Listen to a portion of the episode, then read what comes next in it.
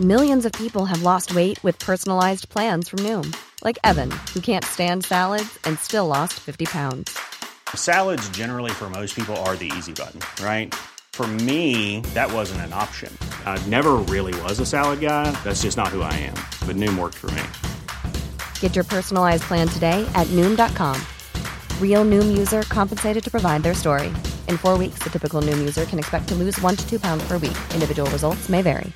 Ready to pop the question? The jewelers at BlueNile.com have got sparkle down to a science with beautiful lab grown diamonds worthy of your most brilliant moments. Their lab grown diamonds are independently graded and guaranteed identical to natural diamonds, and they're ready to ship to your door. Go to Bluenile.com and use promo code LISTEN to get $50 off your purchase of $500 or more. That's code LISTEN at Bluenile.com for $50 off. Bluenile.com code LISTEN. A special two day weekend bereavement course will be held next month in the National Centre in Killavullen, and it's specifically been run to help people heal after the death of a loved one from COVID. To talk about the course, I'm joined by one of the facilitators, and that's Kay O'Mahony. Good morning to you, Kay. Good morning, Patricia. You're, you're, How are you? I'm very well, and you're very welcome to the programme. And um, I, I, love the, the, the, name you've put on the, this two day course is I wasn't ready to say uh, goodbye. Um, yeah. Who would you like to see attend this course, Kay? Well, Patricia, excuse me. This course is for the person who has lost a loved one during COVID 19. And it offers them support to grieve in their own unique way and in a supportive and non judgmental place. It's practical, instructive, and gentle approach, which enables each person to grieve with the understanding that one doesn't simply get over it, but deals with the different stages of grief at different times down the road. And it helps them to understand all our different feelings and to realize that these feelings are normal and they're part of the grief process. So it's not just if you lost a loved one because of COVID, it's for anyone who lost a loved one during the pandemic. Absolutely. Yeah, yeah. yeah. And because so many, uh, Kay, were not able to be with their loved ones at the time of uh, death. And, and I've spoken with some of those families on the programme over the last uh, two years. Has that made coping with their grief, do you think, even harder? Oh, God, most certainly it has because they were not allowed to be with their loved ones at this critical time in their illness and also in their final days. It has left behind so many unanswered questions. There was nobody to talk to as the country was in lockdown. They hadn't the usual freedom even to go to a doctor. The churches were closed, and it has left the griever with anger, frustration, and feelings of being very resentful. And also, deeper than that, wondering if in their final moments did their loved ones know they were thought of every day and loved so much. Okay. And then, from the patient's point of view, it must have been a heartbreaker, knowing that in any given day there would be no family member calling on them. God, no, I just need to put something in here. Yeah, that's heartbreaking. The, the, way, the way, the way you've you've put that, particularly about family members wondering did their loved ones know that they were loved? Yeah. Because yeah. that and that's exactly any of us who have been in that position to be with a loved one as they're passing. It's probably the last thing you say to the person, isn't it?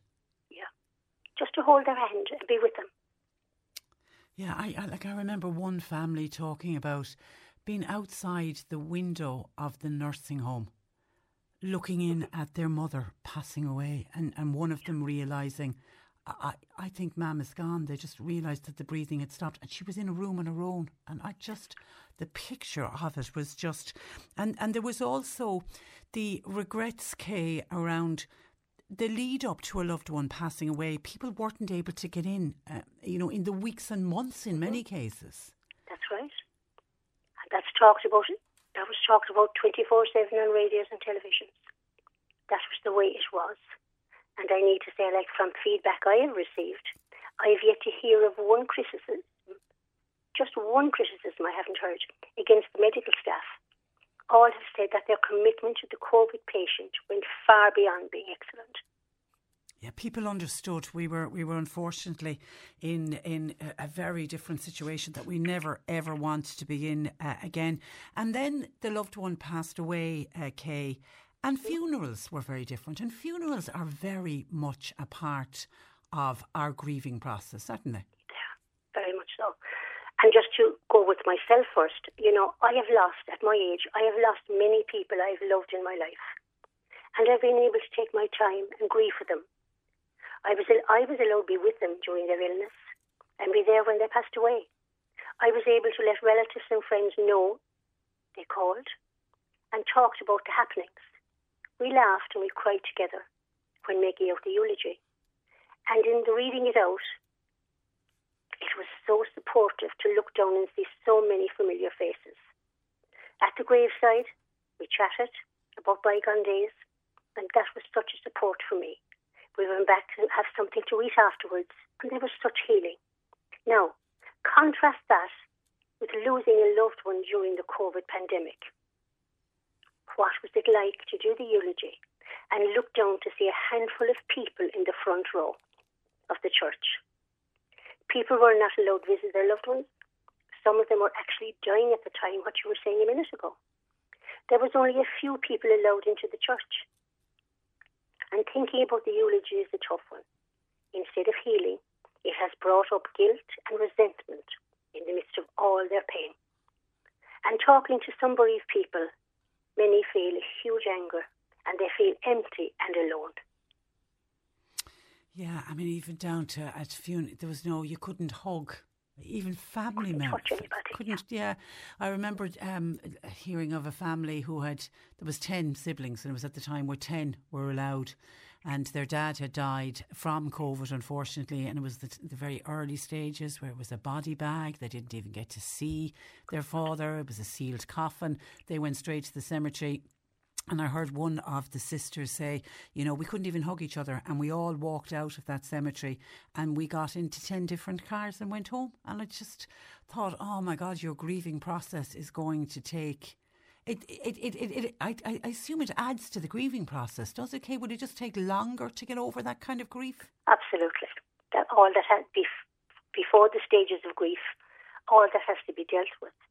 And think of the loneliness of getting into your own car and driving home, knowing your mum or your dad or a close relative is gone. You can't yeah. talk to anybody about yeah. it, only on the phone. Yeah, whereas, whereas, whereas the picture you painted there of going back to a house or back to a venue and, and, you know, everybody reminisces about, remember when he or she did that, or I remember when I had a conversation, all of that was, was, was taken away from people. Um, at your course, Kay, with the people attending, will they have a chance to share their own story? And does sharing your own story help the help in the grieving process? Everyone will get time, Patricia, to share their story. Um, because one of the best ways to work through grief is to tell your story over and over again in a safe and a sacred place. And that is what we will offer the group. Our story is a very special part of who we are, as you know. And during the weekend, we will look at feelings and how they can affect us. And we will look at what happened to us psychologically, physically, emotionally and spiritually. We will look at memories and forgiveness and self care and the different ways we can self care and what happens when we don't. And Kay, am I right in saying there's no right or wrong way to grieve? Uh, Patricia, everyone's grief journey is different. Yeah. We all grieve in different ways. And when I hear people saying somebody dies belong to them, they say, I know how you feel they haven't a clue how that person feels. At best, they know how they felt when their loved one died. Yeah, and there's no time span on no. grief. Sure, there Absolutely isn't. Absolutely not. No. no. And even even within a sibling group, somebody, one family member can appear to get over the bereavement quicker than somebody else. But but sure, yeah, yeah, but you never know what's going on in the other person's head or the and we don't. Yeah. And we don't. Yeah, you There's you ten siblings in a family, and you know, being reared the one family, they've ten different experiences. And they'll all grieve. They'll all grieve. They all uh, grieve differently. They all grieve. They will. And then, and the whole grief process, and I know it's something that we've often discussed with uh, Joe Joe Heffernan on our slash with Joe on, on, a Tuesday. There's so many different stages, isn't there, to the to the to the there is, to there the grief is. process? We, we, will go through each stage and find out how where on the grief cycle every each person is. And there's huge healing in that when they can say, you know, I'm in the depression stage, I'm in the guilt stage, I'm at the anger stage, and what that's like for them, you know. And more than anything, I think it's to get the message across to everybody this morning who's identifying with what you're saying. This is not what you're going through is normal. Totally normal. You know, grief is a wound. Circular. We can never get around it. We have to go through the very core of grief, experience it in order to heal. Well, and Brie, Brie you are a bereavement um, counsellor, uh, Kay. Um, how does bereavement counselling, do you think, help people following the death of a loved one? Well, you know, quite recently, it's amazing you asked that question because quite recently I asked different people that same question. And they said they found counsel, grief counselling amazing, an amazing experience. And one man went on to say that when his loved one died, way back in COVID, in the early stages of it. He felt he was plunged or catapulted into a black box with no light, and he felt he could not get out of that box. And bit by bit by bit, through the weeks of counselling, there was little bits of light came in until eventually the box opened, and he said it was like a little bird I could into a blue sky. And I thought that was amazing to describe it like that. Gorgeous description. Gorgeous, gorgeous mm-hmm. description. And how how is there a right time for how soon after bereavement should you go for counselling? Well, the first year of our loss is one of pain, shock, trauma, and lots and lots of tears. So try not to expect too much from yourself. There's a popular expression which says, grief is a marathon, not a sprint. And as grief can impact on so many areas of our lives, including our own physical health, we need to be compassionate with ourselves.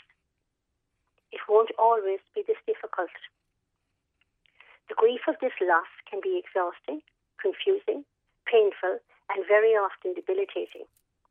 And if this is the way it is for you, please, please reach out and seek help. Seek a counsellor. Look up, find a therapist, talk to them and see if they suit you.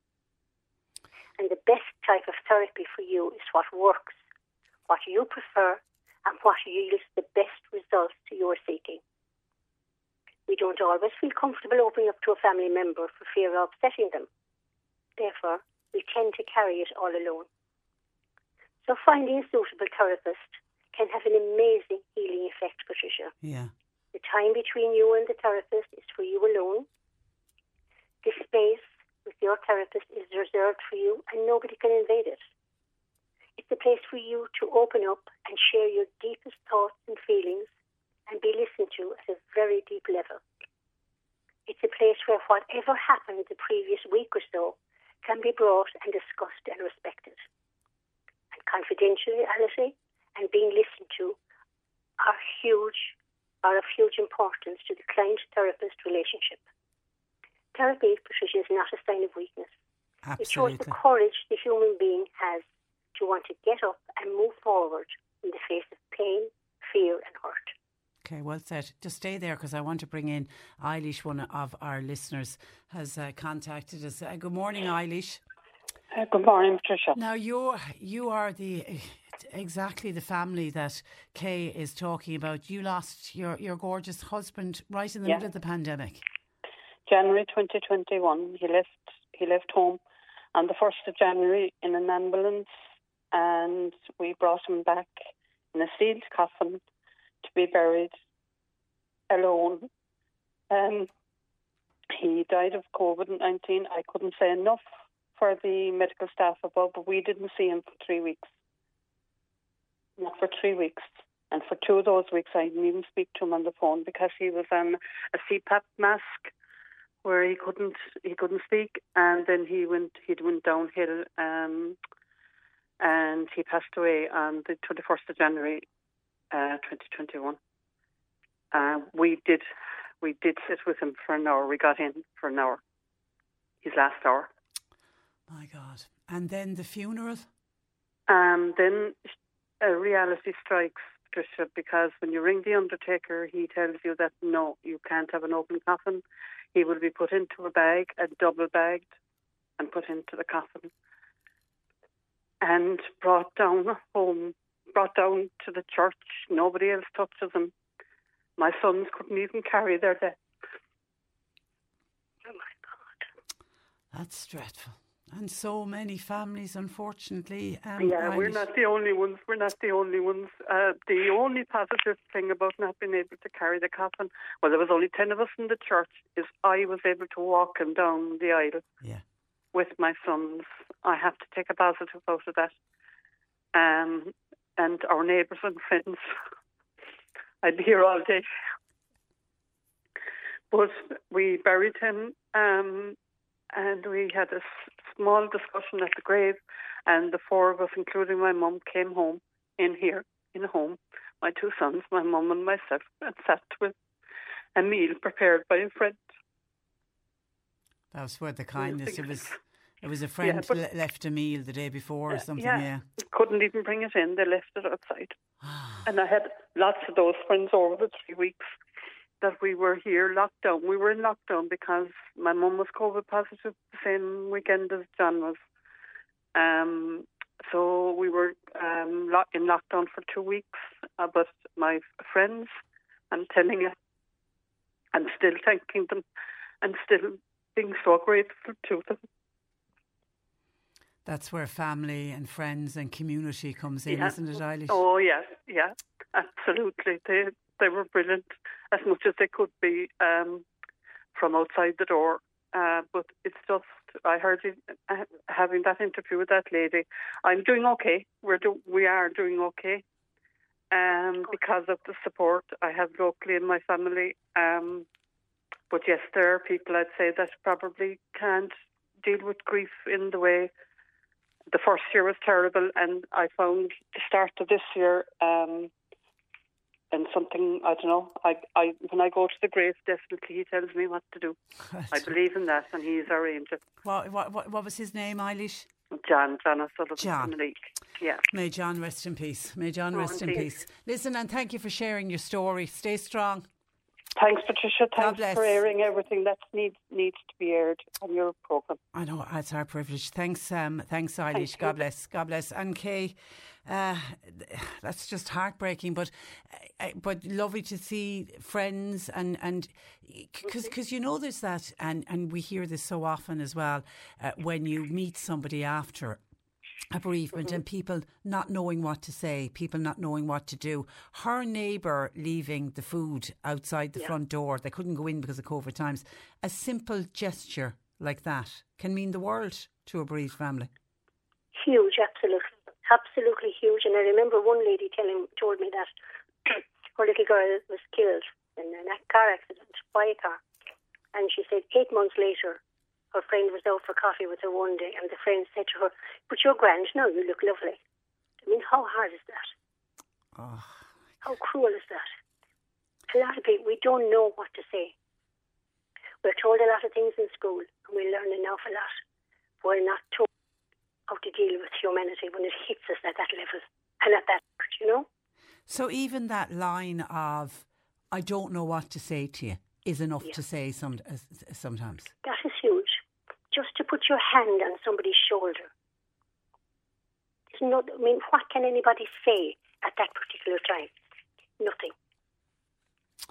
Okay, your course is running. Uh, it's called "I wasn't ready." there's one more thing, if Yeah. I may, Patricia, Okay, okay. there, if I may, Yeah. and it's about group therapy. That is more strongly advised, as each person in sharing is supported by the other. And as we said, sharing our story helps our feelings of loneliness and isolation. And if you find a group near you or online, I would strongly advise it, more so than counselling even earlier on. Because in a group, anything that's human is mentionable, and anything that is mentionable can be more manageable. we can talk about our feelings and become less overwhelmed, and less obsessed, and less scary. And the people we trust with our sacred, with our story, help us to let us know we are not alone. Okay, well said. You're running this. It's a it's a two day weekend course, Saturday and Sunday, 17th and 18th of September. It's in the wonderful uh, Nano Nagle birth, uh, birthplace in uh, Killavullen. We have your contact uh, number uh, if anybody is uh, looking for it. It's, I wasn't ready to say goodbye. Surviving, coping, and healing after the uh, death of a loved one during the pandemic. We wish you luck with it, um, Kay, and thank you, thank you for sharing so much with us this morning uh, as well. Uh, I think that was important. Um, thanks for joining us. Thank you so much for inviting me, Patricia. Good morning to you. Bye bye. That is uh, Kay uh, O'Mahony, who is a bereavement uh, counsellor. 0818 103 103. John Paul takes your calls. You can text or WhatsApp 0862 103 103. Cork today on C103. With Corrigan Insurance's Macroom, now part of McCarthy Insurance Group. They don't just talk the talk, they walk the walk. CMIG.ie. Normally, being a little extra might be a bit much, but not when it comes to healthcare. That's why United Healthcare's Health Protector Guard fixed indemnity insurance plans, underwritten by Golden Rule Insurance Company, supplement your primary plan so you manage out of pocket costs. Learn more at uh1.com. When you make decisions for your company, you look for the no brainers. And if you have a lot of mailing to do, stamps.com is the ultimate no brainer. It streamlines your processes to make your business more efficient, which makes you less busy. Mail checks, invoices, legal documents, and everything you need to keep your business running with stamps.com. Seamlessly connect with every major marketplace and shopping cart. Schedule package pickups and see your cheapest and fastest shipping options from different carriers with rates up to 89% off USPS and UPS rates. And with the stamps.com mobile app, you can take care of mailing and shipping wherever you are. Make the same no-brainer decision as over 1 million other businesses with stamps.com. Sign up with code program for a 4-week trial plus free postage and a free digital scale. No long-term commitments or contracts. That's stamps.com. Code program.